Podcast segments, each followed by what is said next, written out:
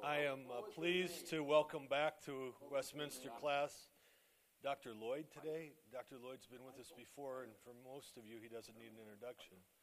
But he is uniquely qualified to talk to us as he uh, teaches um, rhetoric, linguistics at Kent State, and one of his interests in teaching is uh, teaching of the Bible. And he always creates new lectures for us. You guys don't know how lucky we are to have his creative vein uh, put to work just for us. We've had a, uh, we've had a busy uh, fall, and uh, a lot has been thrown at you. Pastor Michael and the, uh, the committee have uh, decided that after Dr. Lloyd, now again, we got four weeks with Dr. Lloyd, so you've got four weeks to think about this. After Dr. Lloyd, we're going to have a question answer a couple of weeks just to kind of give us a break and allow you to ask questions related to what we've covered before, or that you might have other questions uh, about uh, the Bible and its origins. And so to do that, we have a basket here. I'm going to leave it right here with paper. Take it, take one, take one home, and think about it. If you have questions today, write it and drop it in.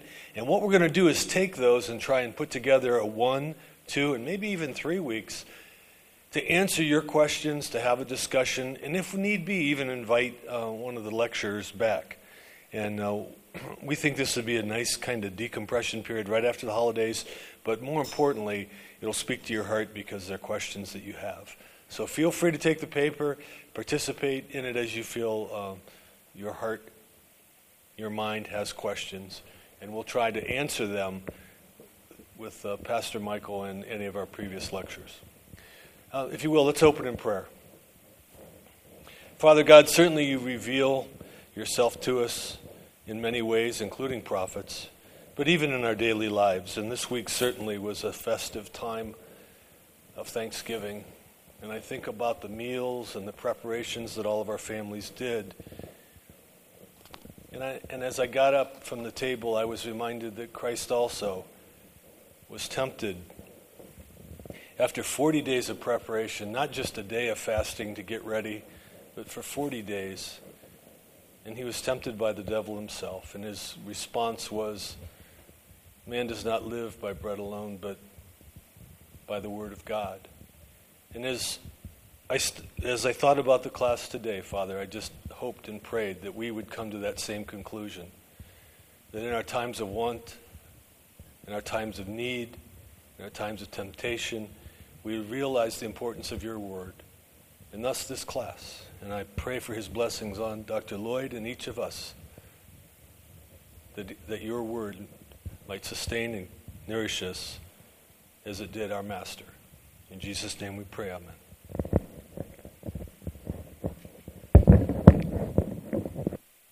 Hello, how's everyone doing this morning? It's nice to see a lot of you again, some new faces. Um, I'm Dr. Lloyd. I'm, as he said, I'm at Kent State Stark, a professor of English there, and I do teach the Bible as literature every couple of years. There's another professor that likes to teach it who doesn't do it as well, but I didn't say that. you didn't hear that, and I didn't say it. And we just recorded it for the podcast. Okay. So, it's just a joke, Robster. Okay, so uh, part-time comedian. If you don't make it funny, they won't cry. You know what I'm saying? A friend of mine said that years ago. He said, if you can make someone laugh, you can make them cry. And it's like, that's really kind of awful thing to say, but he meant like an audience. All right, so what I, I just for some context is uh, when I found out I was going to kind of slated to do the latter prophets, I was not very excited because I find the earlier prophets more fun. Like Elijah and Elisha, they did a lot. They healed people. They did crazy things, right? But uh, the latter prophets, they didn't do a whole lot of that kind of thing. They mostly just preached and yelled at people, and and some of them did some very interesting things that we'll talk about. But one of the, the main things that they did, they were concerned about, is this whole idea of the image, the idol and idol worship. So I thought, man, I don't know, just talk about what everybody else talks about. So I'm not really going to talk about the prophets yet that much. I'm, but what I'm going to talk about is the thing that they were concerned about, which is idolatry. And the thing that bothered me about this is, and I'm starting to think this about everything that I think about, why? Because it's like, okay, they keep falling back into idolatry. Why? And then if it's like they were tempted by the gods around them, the, the people that what they worshipped around them are like, well, why did they worship gods? So I really want to answer this question. Psychologically, what do we get out of it? Because there must be a benefit, or people wouldn't keep doing it. Yes? We still do it. You go to uh, Elvis's house, it's not far off. Now, you can go there and just enjoy being there, and, you know, or you could worship Elvis, which is weird. So, where's that line between Am I making any sense here? It's just like when I found my father's Bible and I found the notes that he made in the Bible. They were more significant because who wrote them? Yes. So I get it that we have that sense that some places and some things are special. And I think that's rooted in why we do this sort of thing. Okay, now this is a picture that I wanted, I'm kind of wanting to challenge this, uh, the idea of this picture. But what kills me is it's called Josiah's, or Josiah would be the way he would have said it.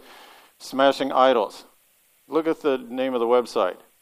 God loves kids. It's like, it's always good to teach your kids about smashing idols. Come on, kids, let's gather around the table.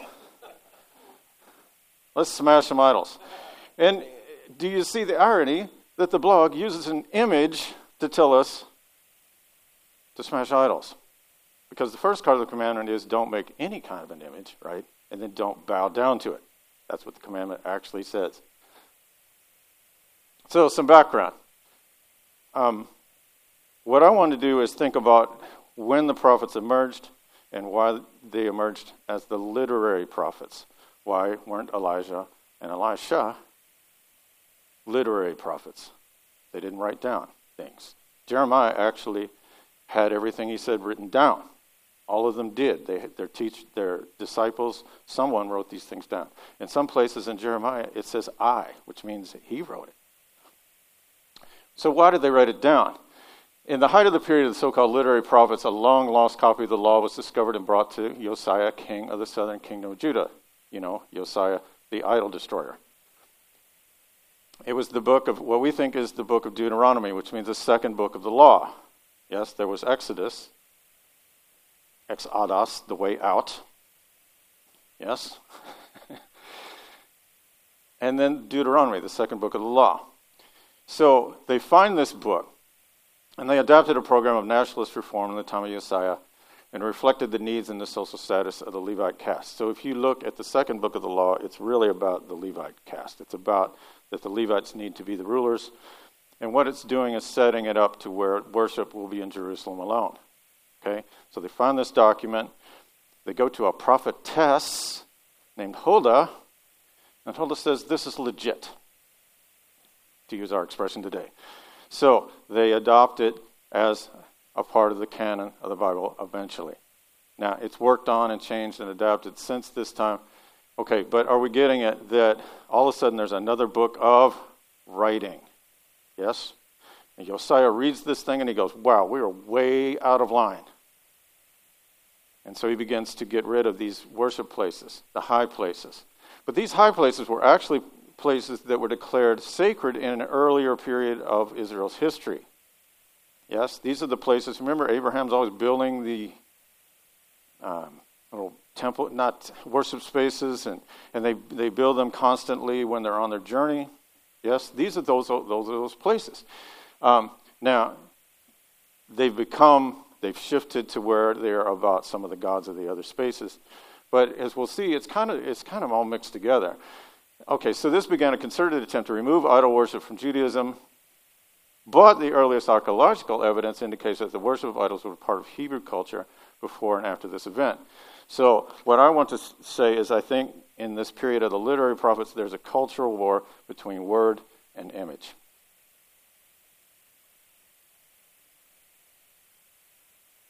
Okay, so this is just, I'm quoting this from a web page uh, produced by the TOW Project. I have no idea what that TOW stands for. But anyway, it was a nice, concise summary.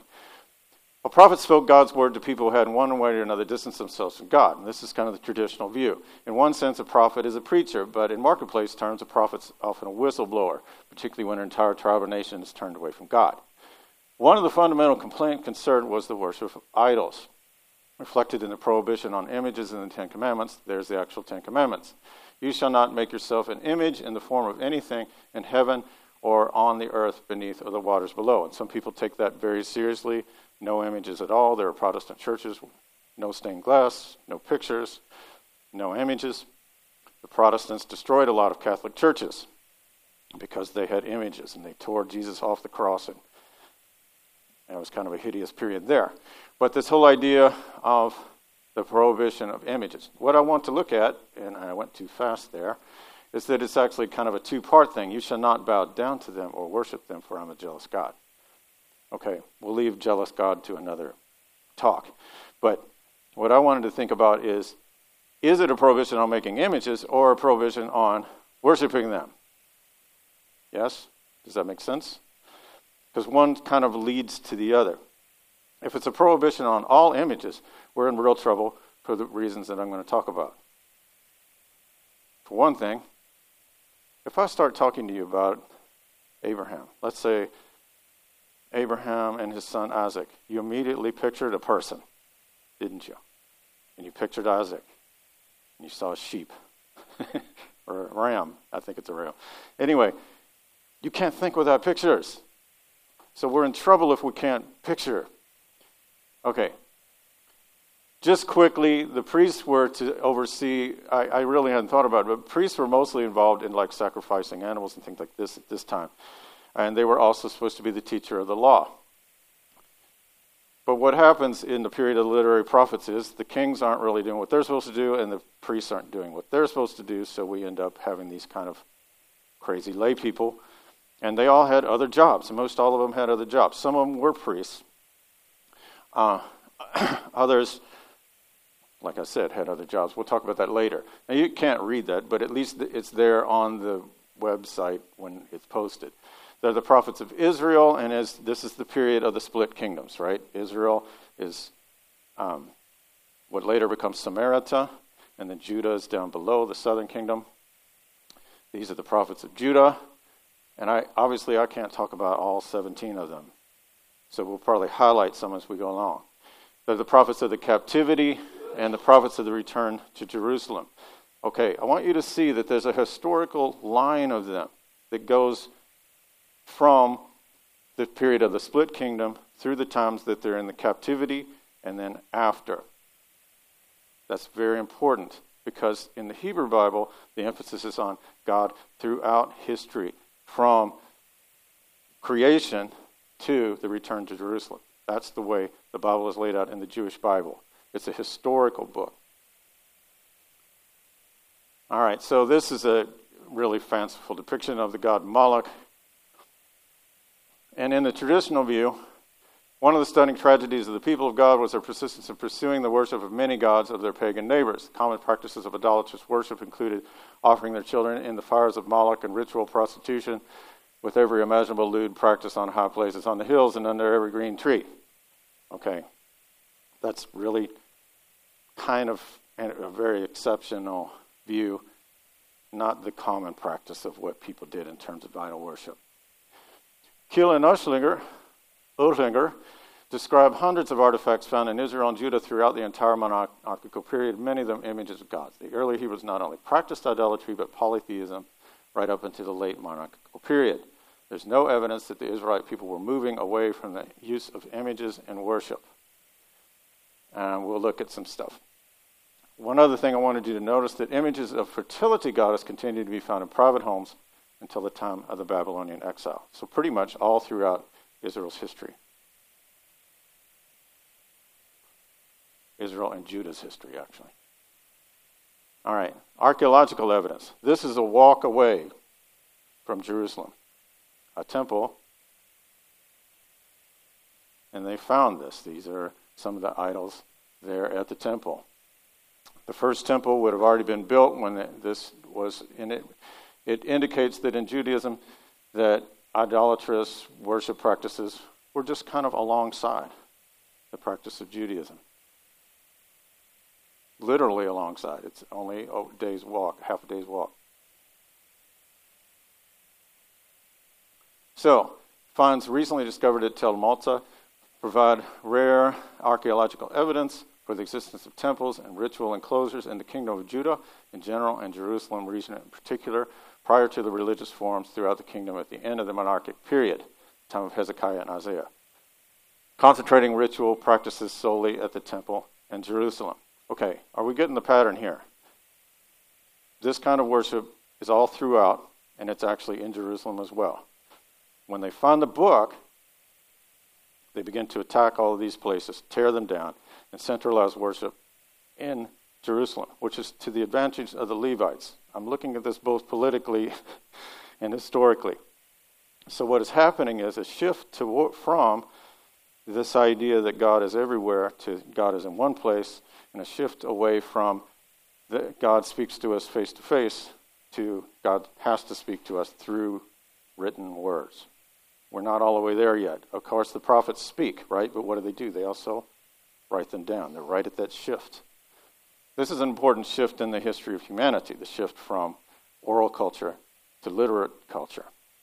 We tend to glorify literate culture. We tend to think being literate is, is just the, the only way to live or whatever, but many cultures did quite fine without it, and many cultures in the world developed other kinds of literacies. We'll talk about that. so, how did objects become idols? They had a ceremony, an animation of a statue. So, they'd make a statue. It could be out of stone or it could be out of wood. Uh, and they would magically open its mouth so it could breathe and speak.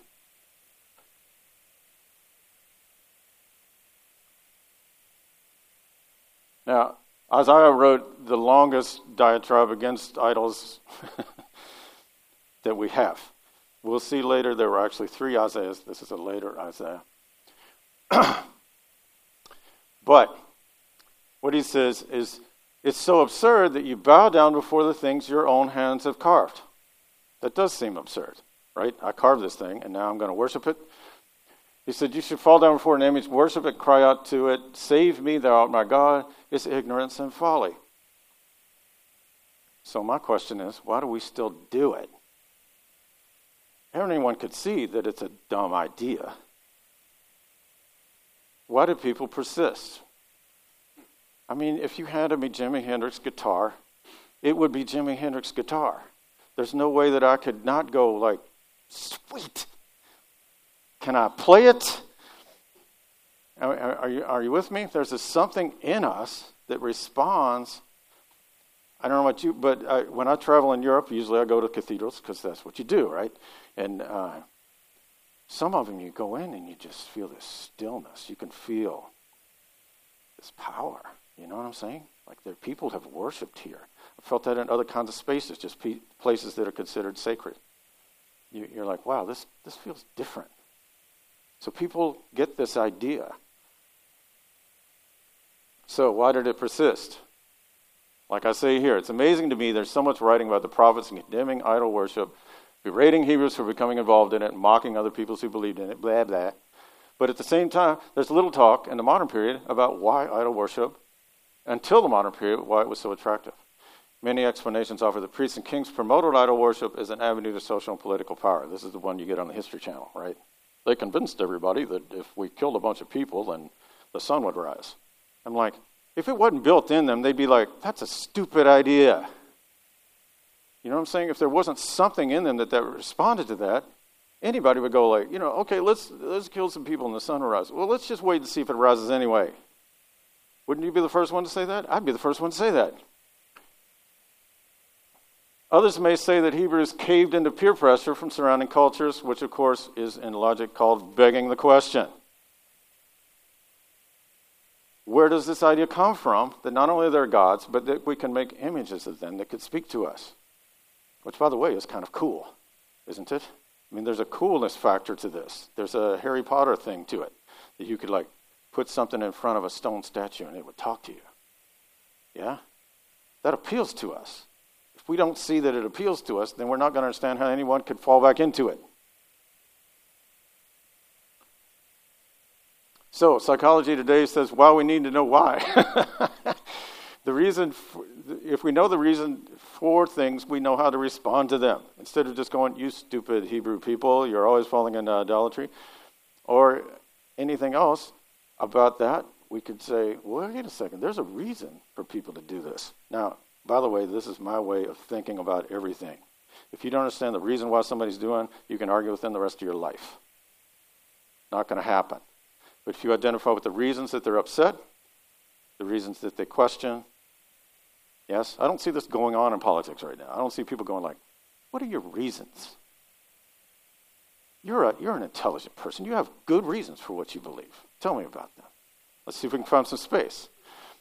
Yes, and some people have stupid reasons, but there's still reasons. I mean, some of them are based in fear, some of them are based in unreality. True. But unless you research that, you don't know. Okay, so you can tell by this picture. I'm going to give five reasons why I think idolatry still kind of clicks and makes sense to people. Words and logic don't address what Carl Jung, my favorite psychologist, I don't know about you guys, but Carl Jung is just remarkable.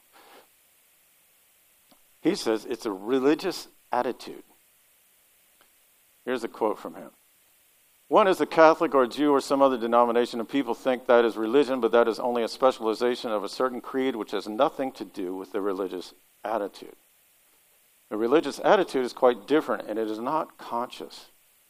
You can profess whatever you like in your consciousness, but your unconscious attitude is quite different. I think we can all identify with that. There are parts of even our own faith that make more sense to us, that touch us, that we feel. And there are parts where, like, I, I feel distant from that. I don't that doesn't make as much sense to me because it's unconscious, it's built into us. There's a feeling that the world is more than what it seems to be. Does that make sense? And a lot of us have it. In fact, Jung would say all of us have it to some extent. So you can't argue away people's religious attitude.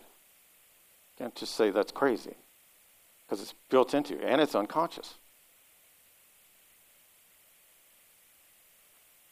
Rudolf Otto came up with the uh, Otto came up with the idea of the numinous. I think C.S. Lewis picks up on this theme too later on. What he says is this: the vast majority of human beings have a natural sense or feeling of spiritual mystery. I even know some atheists, and they still have a feeling that something else might be going on. They're just like, I don't really see it and I, I don't see it based on science and reality, but at the same time, I know what you mean. There's a sense of mysterious power that's inviting us. It's both fascinating and enchanting. I love this sentence. Children are frequently mesmerized by religious what?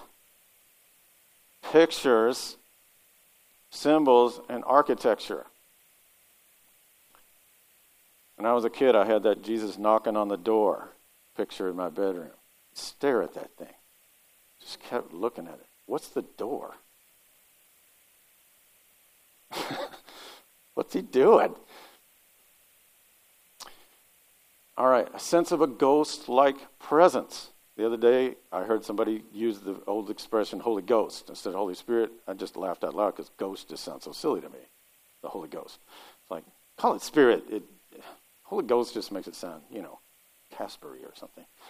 But This idea that there's a presence in the world. Yes? And we all, from children, recognize this, don't we? This makes us search for the spiritual and the religious in the world around us. That's why I think everybody in here is here. We felt something in ourselves. This place, this faith, it. So, about 90% of the world today is religious in some sense. Yes? It's just built in us. He calls it the numinous, this feeling that something else is going on beyond our power. When you think about it, just even in AA, right? First thing of that there's a higher power, and you submit to a higher power. It's like it doesn't even have a name to some cultures. The Great Spirit. There's a high power. All right. Another point I wanted to make is that the word versus image split denies the reality that words create pictures. There's a study by Lakoff and Johnson called Metaphors We Live By. Fascinating book, and it's all online. You can just, you know, download it and read it. they point out things like this metaphors are not just little things we add to things to make them pretty, they're how we think. Yes? Did I lose my train of thought? Where's the train? Where are the tracks? I got off track. Huh. My brain's a train. Now it's a stove because I'm going to put it on the back burner. right? I'm going to reprogram myself. Now I'm a computer. And it's like whatever thing we invent, we think that's our brain. Who knows what's next, right? Are we getting it? So, and then metaphorical domains are how we think about the whole thing. So our love is on the rocks. So apparently, when you're in love, you're on a ship. Yes? We're on the rocks. we even call it friend ship. Are you with me? We're all in the same boat. Are we getting it? We think through metaphors. If I don't understand something, someone says string theory, I'm like, well, it's really like string. And I'm like, okay, I understand string. Are you with me? We can't think without them. As a teacher, I'm always seeking them. What's a good metaphor for this? What is a metaphor for teaching? Is it depositing information like in a bank? Is it soaking up stuff like a sponge? Is it gathering stuff like wheat? I'm going to gather some ideas. You see what I'm saying? A friend of mine, I, actually, uh, a guy that I'm working with him on his dissertation, he's writing his whole dissertation on metaphor and how the metaphor that someone conceptualizes writing in determines their reaction to writing. If they put the metaphor of chore on it, they don't want to do it, right? They put the metaphor of exploration on it. Ah, now I'm on a ship. I'm going to see where it lands. Planting seeds, garden metaphors. A lot of teachers use garden metaphors. I plant stuff and I try to cultivate it. Right? Are we getting the idea?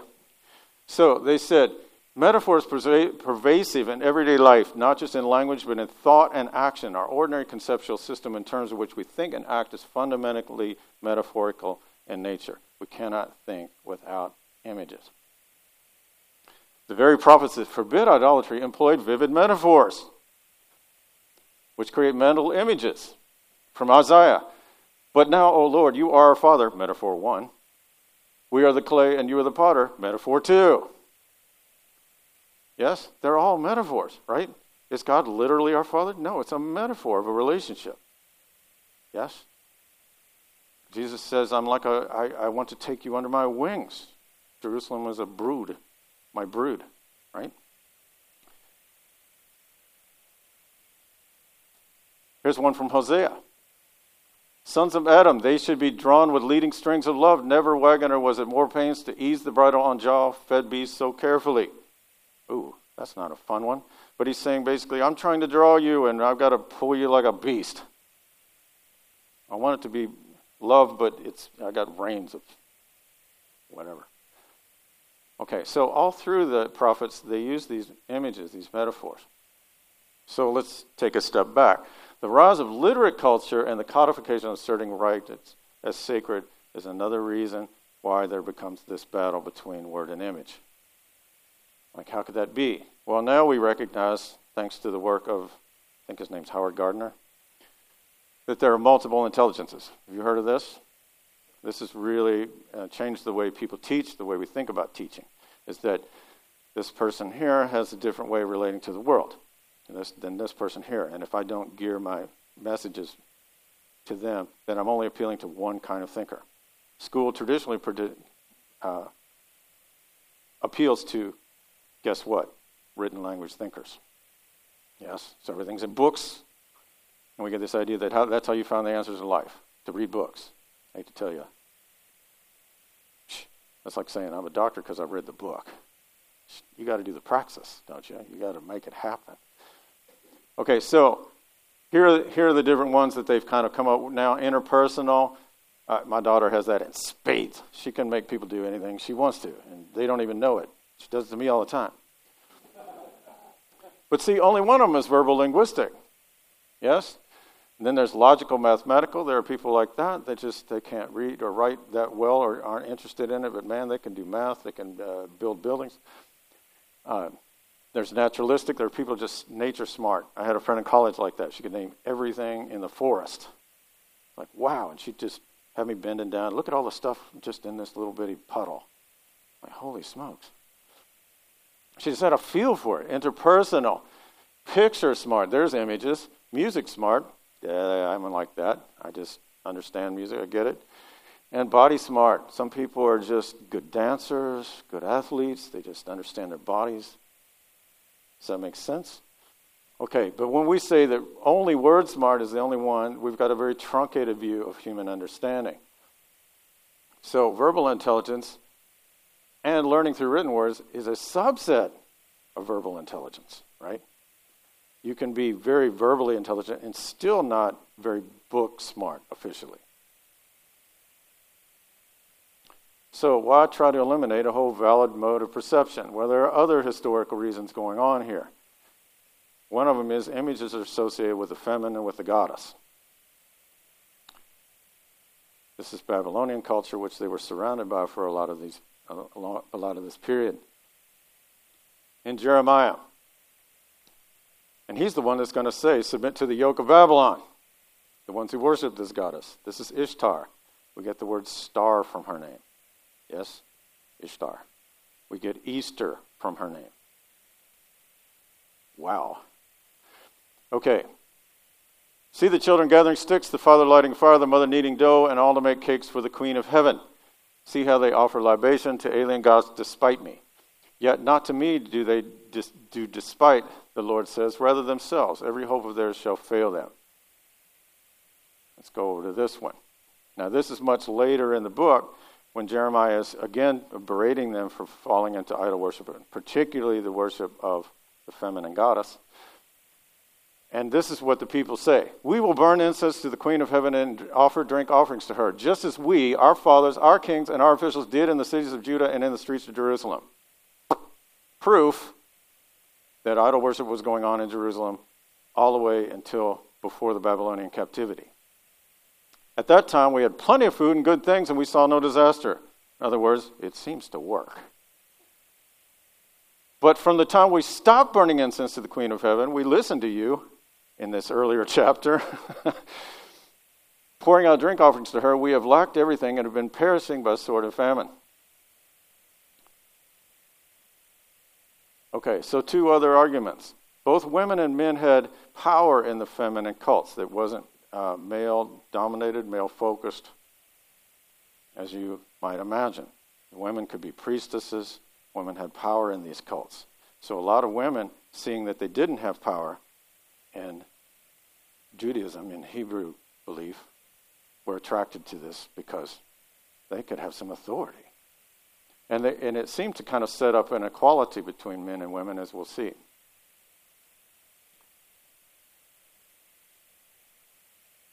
Ancient peoples everywhere worshipped a mother goddess, very similar language to found in the Bible. This is a prayer to Ishtar. Sounds pretty familiar.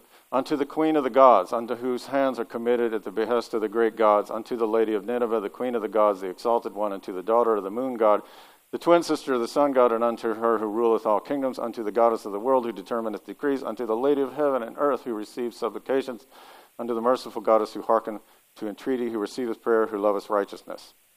I make my prayer unto Ishtar, to whom all confusion is a cause of grief. The sorrows which I see lament before thee. I incline thy ear to my words of lamentation, let my heart be open to my sorrowful speech. Turn thy face to me. Does this all sound pretty familiar? I read the Psalms, very familiar. O lady, so that by reason hereof the heart of thy servant may be made strong. And it goes on, Ashurnasirpal, the sorrowful one, and your humble servant. So he's basically thanking her for all she's done for him and how she made him the ruler of the kingdom. You probably know this. What's this called? Ishtar's Gate. It's one of the gates to Babylon. It's amazing. Look at that. They found that. There it is. It was built in 575 BCE. Crazy. The threat of the famine also, also found form in this whole thing don't marry foreign women. Foreign women were blamed for bringing in the worship of other deities. Here's the great, this is Malachi, who's one of the last of the, the 17 literary prophets. Here's the great wrong in Judah. Here are the foul deeds done by Israel in Jerusalem. Judah, that once was content to be set apart from the Lord, has profaned that holy estate, has taken wives that worship a God he knew not. Yet at the same time, in Jeremiah, the women said, When we burned incense to the Queen of Heaven, poured out drink offerings to her, did not our husbands know we were making cakes impressed with her image and pouring out drink offerings to her? They're saying our husbands were in collusion with this, they were in agreement with this. So, what's happening here? Let's put this all together. Is it any accident that these are the literary prophets? There's this battle between the idea of word versus image.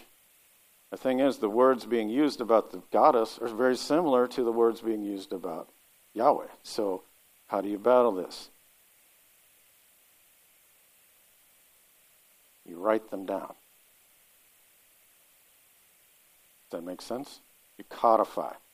They were doing this also. They were codifying. Writing was, of course, invented in this area. well, we're learning some other things that it wasn't just invented in this area. But the earliest forms of writing were invented in this very area. This was a gradual becoming of literate peoples. The Babylonians were literate. so the literary prophets emerged precisely during the time that alphabetic cultures strove for ascendancy. Are we seeing that it's really a battle? Okay? What's going to happen is what we now call the people of the book. Yes? There are three religions that are called the people of the book. What are they? Christianity, Judaism, and Islam. Yes? They're the people of the book. Mormons would also be a people of the book, right? That the book itself becomes sacred. It's interesting when I studied Hinduism, when you read the Bhagavad Gita, it basically says, if you understand this, throw the book away. Don't worship the book. It's not the book, it's the God who brought you the book. right? If you get the point, throw it away. But we are obsessed with the book, are we not? When you go to answers, you got to go find, you got to look the book. They're the people of the book. You look to the book for answers. To the point that in Proverbs it says stuff like, "Don't go into the world. Don't get involved with people. Just read books." Right? Think about the monks and where Catholicism went. What they sit around and do all day. They copied books. Some of them didn't even understand the language they were copying. But they were sacred. So we began to worship the book, which I think is kind of missing the point too, isn't it? Isn't it? okay, so they're called the literary prophets because the words of each were being written down as separate pieces of literature rather than being spread through the books of history as the earlier prophets were. Aha! That's why we have these 17 other books. Okay, what else is happening here? This is the Jewish order of the Bible. If you've, you know, looked at your Bible lately, you realize this is not the same order that yours is in. First five, pretty similar, the Torah, right?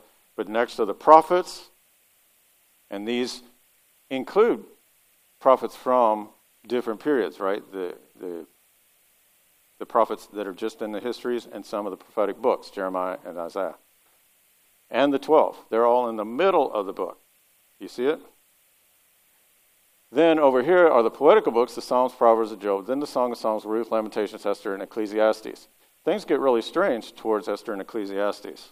If you've read them lately, they really challenge a lot of the ideas of a lot of the previous texts. And it ends in the historical books Daniel, Ezra, Nehemiah, and Chronicles. A lot of people debate whether Daniel is historical, and I don't think it's historical in the sense that the other ones are. But Ezra Nehemiah is definitely a historical book. It is really odd and uh, everything's all out of order. it's like this mishmash of stuff. But it's basically, and then it ends in Chronicles. What the heck? So the point of this is God intervened in history, beginning with creation, but stepping in especially in the time of Abraham, picking of one people to be his people. Yes? So the Bible is about that history, and it ends on the history. Are we seeing it? But it also goes, interestingly enough, writing to writing, but it moves towards a more oral culture to a more literate culture. Are we seeing it? In the Hebrew order, the Solomon is the last king to speak directly to God conversationally, which is like in the middle, not even really the middle of the book. The prophets then serve as mouthpieces, and their period lasts until the fall of Jerusalem. There's a logic to this as well. Jerusalem has already been destroyed once by the time we get, we get the Bible codified. Yes? They know it can happen. So you can't count on Jerusalem anymore. But you can count on a written record. No accident that they're going to canonize certain books and say, this is now our relationship to God. This is our covenant. Ezra and Nehemiah establishes the Tanakh as the voice, the Word of God. The Word of God, not the image of God, the Word of God. So, God is now to be found when we get to Ezra and Nehemiah. Ezra Nehemiah, what do they do to re celebrate the opening of the temple? They read. Yes? Whereas before they might have just someone got up and make a speech in the beginning. Moses, blah, blah, blah, right? Usually that's the way it went. No, they read. So they've shifted from a culture where someone stands up and tells the story to a culture where someone does what? Reads the story.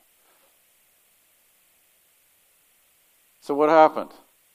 In the Greek period, this is when Alexander had taken over and uh, now they're ruled under the Ptolemies.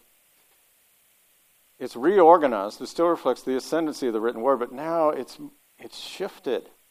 Look what happened here. The Christian order follows the Greek period, and they move these, all these three things around, right? They take the historical books, they move them back here, shift the writings and the prophets, so we end with the 12 prophets. That's a significant shift, isn't it? Can't help but think, wait, that's setting up the whole stage for this idea that there could be another prophet. That God has gone silent, and now there's going to be, we're waiting for another prophet or a Messiah. It really sets it up that way. But that's a Greek way of looking at things, that somehow we're going to move not toward the end of history or, or the settlement of Jerusalem again, but with the prophets. Does this make sense? So the literary prophets and the thing that God has spoken, but he also, now it's written down. So, in the Jewish order, the history of God's relationship to the Hebrew people from creation to the return to Jerusalem makes sense. Ending on Nehemiah reestablishes the authority of Jerusalem in the priesthood and the priesthood. Very important. As well, the emerging Jewish canon. But what happens, the Hebrew Bible is translated into Greek because the Jews, most Jews, didn't know Hebrew anymore. They spoke Greek. Jesus spoke Greek. According to the recordings of his words, he spoke Aramaic and Greek some Hebrew occasionally. Greek perspectives were changing the way Bible was read. So the New Order still represents a shift from oral to literate culture, but it placed literary prophets at the end. It de-emphasizes the rule of kings and the priesthood. That makes sense, right? That's not going to be so important anymore in the Greek period. Why? They know Jerusalem isn't going to last forever. They're also starting to think more like Greek people, and we'll see in just a second. It emphasized the ascendancy of speech, especially as codified in writing, as the arbiter of human life. Okay, I'm hitting the wrong thing. Sorry, I probably just shot somebody in the eye with a red light. I'm sorry. I hit the wrong button. All right, the New Testament writers relied on the Septuagint, or Septuagint, which um, was the Greek version of the Bible. So they used that one, not the Hebrew Bible. In the Gospel of John, the blending of a Greek view of the Word, the divine Logos, they had believed, the Greeks had believed, and I talked about this in a previous lecture, the Greeks had believed um, for a long time. And this idea that the world, that thing that holds the world together, is this divine Logos.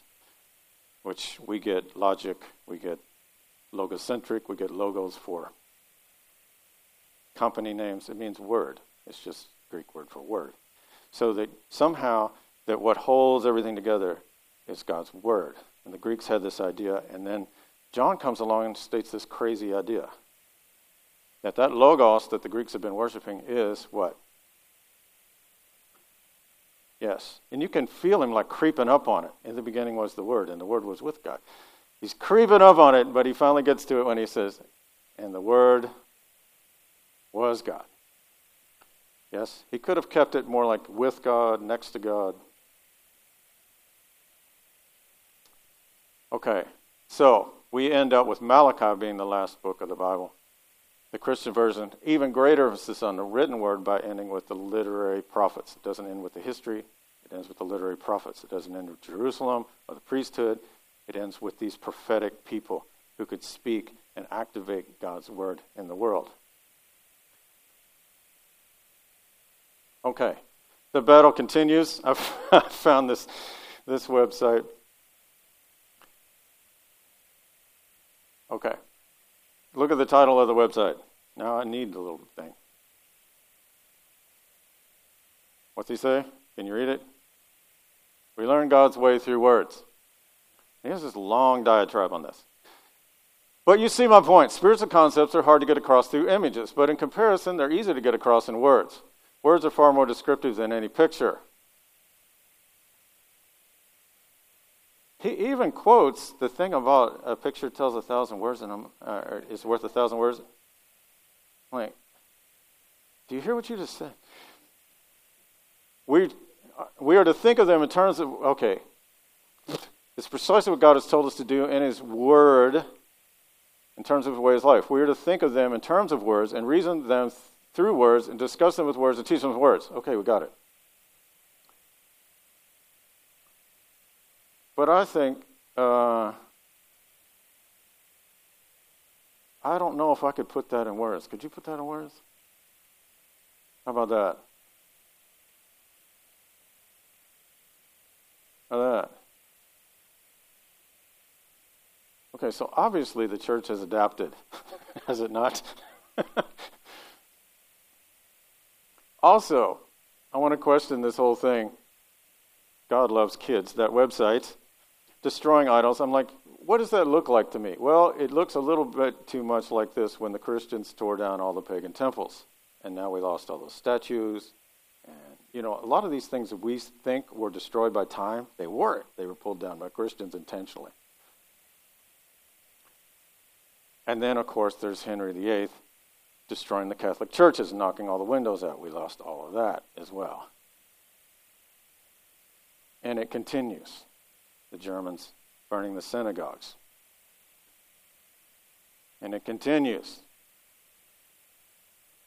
The Taliban destroying idols. I'm like, really? Is the point the stone itself, or is it what you do with it?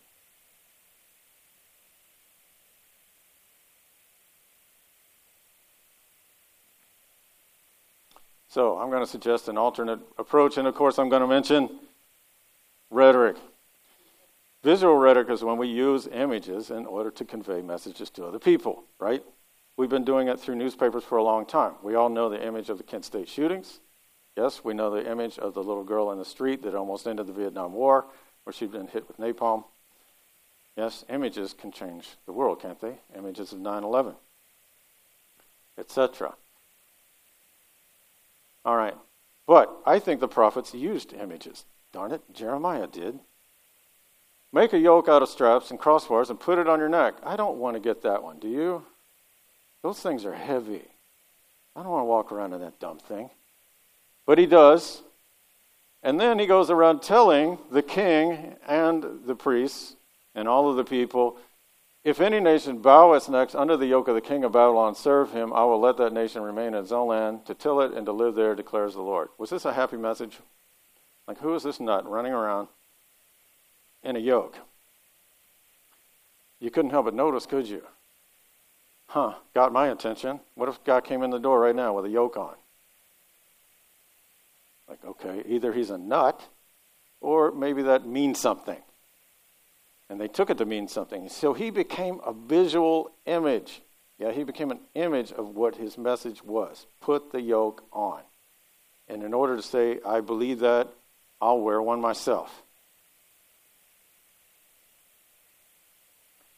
I gave the same message to Zedekiah, the king of Judah. I. See, this part was written by Jeremiah, or at least written down directly as he spoke. Jeremiah didn't just wear the yoke over 2,000 years later. People made a film about him. So, what are we looking at? An image. When I'm putting these together, I feel funny if I have a lot of slides without images. I feel like, where my image learners going to get the information? All right. Here's some things that I think maybe are the words of the prophets today. These aren't necessarily Jewish prophets or Christian prophets, but I do believe nonetheless people are trying to use image today. How about that one? We eat the, fo- the poor to feed the West. Ronald McDonald as the devil. Wow, that's pretty vivid. How about that one? I saw that and like, huh, Huh. yeah, you just kind of keep looking at it like, huh. How about this one? Forget your money, I want change. Ooh, a pun. America's devouring its children. That's Grendel, by the way. That's an image of Grendel who eats the, you know, from Beowulf. There's a graphic one Jesus holding Christmas packages. Wow. You can't put that in words, can you? You could, but it would take a long time. And I don't know if it would have the same impact. How about this one? Wow. Now, you may agree or disagree with these images, but by gosh, I think it's still going on today. And I think that it says, no, no, this, you hold it like this. Wow. All right, let's sum up. the literary prophets exemplify the period of transition from an oral to a written culture. Yes? From when God speaks to to God speaks through. And it was God speaks to, right? Moses, Abraham. Then it was through the prophets. And then it's through the words of the prophets. So three steps. Prohibitions on image, already an issue in oral culture, intensify, right? They were kind of coexisting but with the, with the refining of the Deuteronomy book, which most people think was actually just written then, it wasn't refound. It was actually written probably uh, in the other kingdom and then brought in. But um, what happens is when, when they read this again, it gets more oppressive toward images. People continue to be attracted to imagistic religion because seeing is the primary mode of perception, isn't it? How do you know where you are? It amazes me when you put a blindfold on a person how quickly they emulate a blind person. You put a blindfold on them, they emulate a blind person. They hold their head back just right away. Losing your vision just causes complete disorientation, doesn't it? You ever turn out the lights too soon when you're going down the steps or something? or someone else turns the lights out on you? Yes? It's a, it's a mode of perception. It's the way that we know our way around the world. And I don't think it's summable by words. It's Never is. There are paintings. I could never explain why I like that. Or songs. Yes? Some of the logic of the condemnation of idolatry makes sense, doesn't it? How can you worship a stone that you carved? However, prohibitions on images were motivated, I think, also by hostility to imagistic thinking in general, sort of baby with the bathwater kind of thing. Just don't think in images. Kind of like the parent who just goes way overboard to get you to stop doing something. I was just reading a book where the mother grounds the daughter to keep her from dating somebody, so she grounds her forever. Quote, forever. Or until you break up with this guy. That's like baby, bathwater. That's not really how you treat children. Okay, and also by feminine power. Fears of imagistic thinking persist despite the fact that language itself is metaphorical, imagistic at its very core. So there is no word versus image. It's just what we do with words and what we do with images. Can you see where I'm going to go? I think you can. Is Exodus prohibition against making images in total or against the danger of worshiping them? And should we also hold words accountable? Should we worship words or should we use them as guideposts? Should we understand images and use them as guideposts or worship them. I think either way is kind of unhealthy, and we've seen results of people worshiping particular passages and then making that the only thing they believe in. That doesn't usually bode well for other people that don't believe in that passage. A more realistic approach, I think, would be to recognize the huge need for word and image, both. And I think we see in the Acts of Jeremiah and Hosea, who actually we'll talk about later, but actually named his children messages to the world, which is kind of bizarre when you think about it, to name your children your message. That word and image, I think, can work together. And of course, we have to end with Simon and Garfunkel's song, The Sounds of Silence. And the people bowed and prayed. What's it start with? hey, wait. Paul Simon's a Jewish guy. This he's using he's tapping into some uh, some interesting imagery here, isn't he? To the neon god they made, and the sun flashed out its warning, and the words that were forming. The words of the prophets are written on the subway walls and tenement halls. Man, I, ever since I first heard that line, I was like, sweet. I mean, that is where it happens. And we need to recognize that these prophets, the literary prophets, were those kinds of people. They were coming in from the edges. They were saying some things that weren't very popular. And I'll show you, this is my favorite, I think, modern day prophet, Banksy. Are you guys familiar with Banksy's work? You ought to be. now, Banksy might not even be one person. Probably isn't. It's probably like a collection of artists. But uh, you can see, I mean, what would it be without the rat? And then, because he painted the rat on there. You know, see that? But if graffiti changed anything, it would be illegal. I love it. You have to think about it for a second. Graffiti is what? Yeah. So this guy is putting graffiti art all over London, or this school of people, I don't know. Um, never been seen, which seems impossible, doesn't it? Because these things are everywhere, they pop up everywhere. But I think we have a good example of somebody who really cares about the world, like the prophets did, and is trying to put these kind of things up. So check out Banksy. So, thank you.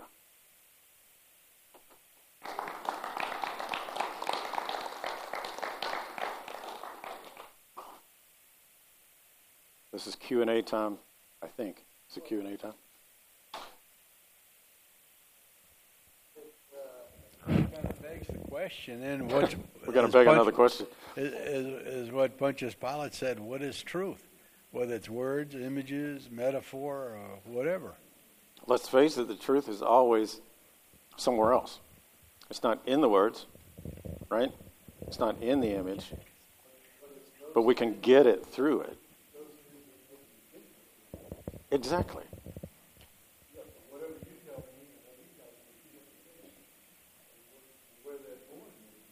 All right, here's one of my thoughts on truth that I tell my students. There are things that are true in a different way than the things that we talk about truth. Like if you say, uh, did Aristotle live or not, we could argue, and you know what I'm saying? But if we say something like, someone says something to me, and I just go like, ouch, you know what I'm saying? Like, oh, that hurt. That's true. I can't argue with that. Am I making any sense? So there are different kinds of truth. To me, the truth to live by are the ones where it just resonates. Like, you know, I can live by that. And that's going to make me a healthier person. That's the kind of truth I'm looking at. So, yes, I think we debate about facts and truth and perspectives, and all of us have different perspectives. But to me, all of us are still trying to find that truth that's beyond words, right? you just your your body and your mind and your spirit settle down and go, that's that's that's real. Yes? I'm more concerned with that. And I think if you speak from that space, people listen. If you speak from a space like I believe my truth and you know screw your truth, you get that audience. That's it. Am I making any sense? That's why I say when uh, people are protesting, somebody's got this sign, know this, and the others know that. And I'm like, where's the person in the middle go like, let's talk? I'm going to carry a sign. Let's talk. I see both your points. Well, Doc, I'm not an idiot. For yeah. those of us who have the gift of sight, why should we not be now teaching, preaching by pictures instead of from a pulpit I think you can do and a both. classroom. I think one of the problems with um, the history of Christianity is they assume that the words alone uh, will do it when I think that only reaches a certain kind of an audience. But they also, at the same time, the Catholic Church recognized that a lot of people couldn't read and they didn't understand the words, so they would put it in pictures. They would, and they'd put the stations of the cross. So the church itself became really this huge imagistic teaching device. So I think they recognize that, that you have to have both for different kinds of thinkers and learners. Plus, you can make it kinesthetic. You have to walk around. So that's a different kind of learner, someone who like to has their hands on things, statues, walking around, and you can feel it. So yeah, I think that's kind of what I'm saying, is that we can reject the idea of worshiping images, but I think we also, also ought to reject the idea of worshiping words and see it, not that the words aren't sacred, but that our relationship to them is not to bow down before them, but to, to understand our lives and the lives of others through them. It's not the words, it's what's behind the words. We, have to, we don't want to forget that. It seems that with with images, you have no control of people's response. That's true. Words can be used to define people's response to images. In other words, Yes, to help them see. If I show my students the Vietnam pictures, they don't get it.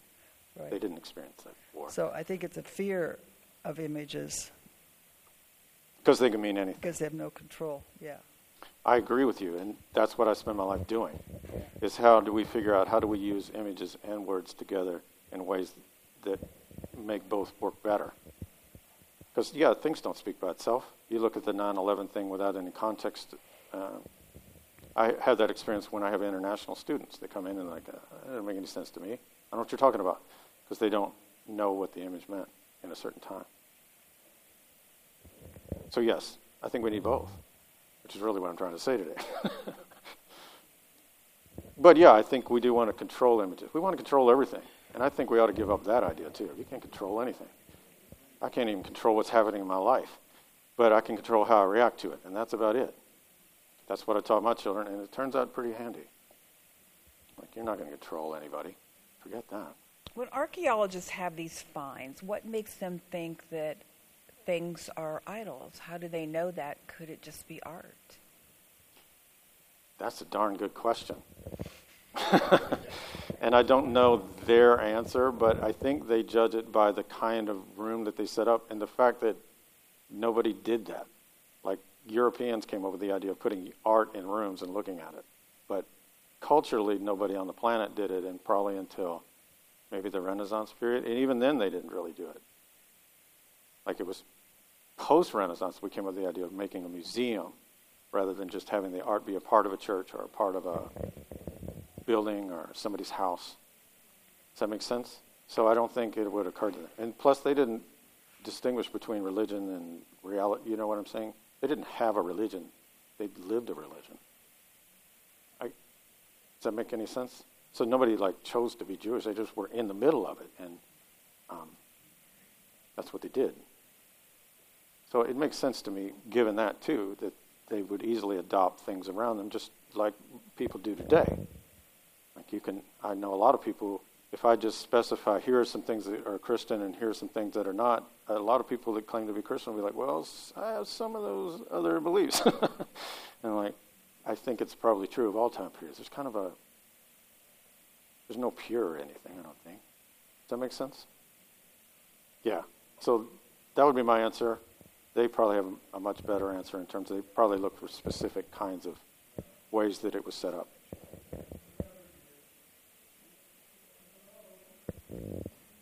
I'll encourage you again as we get ready for worship. Um, thank Dr. Lloyd for, again, another insightful um, presentation. Don't forget, if we're going to have a successful period after Dr. Lloyd, we need your questions so we can begin to plan. The baskets up front, drop them in. Enjoy your week, and we look forward to next week with Dr. Lloyd. Me too.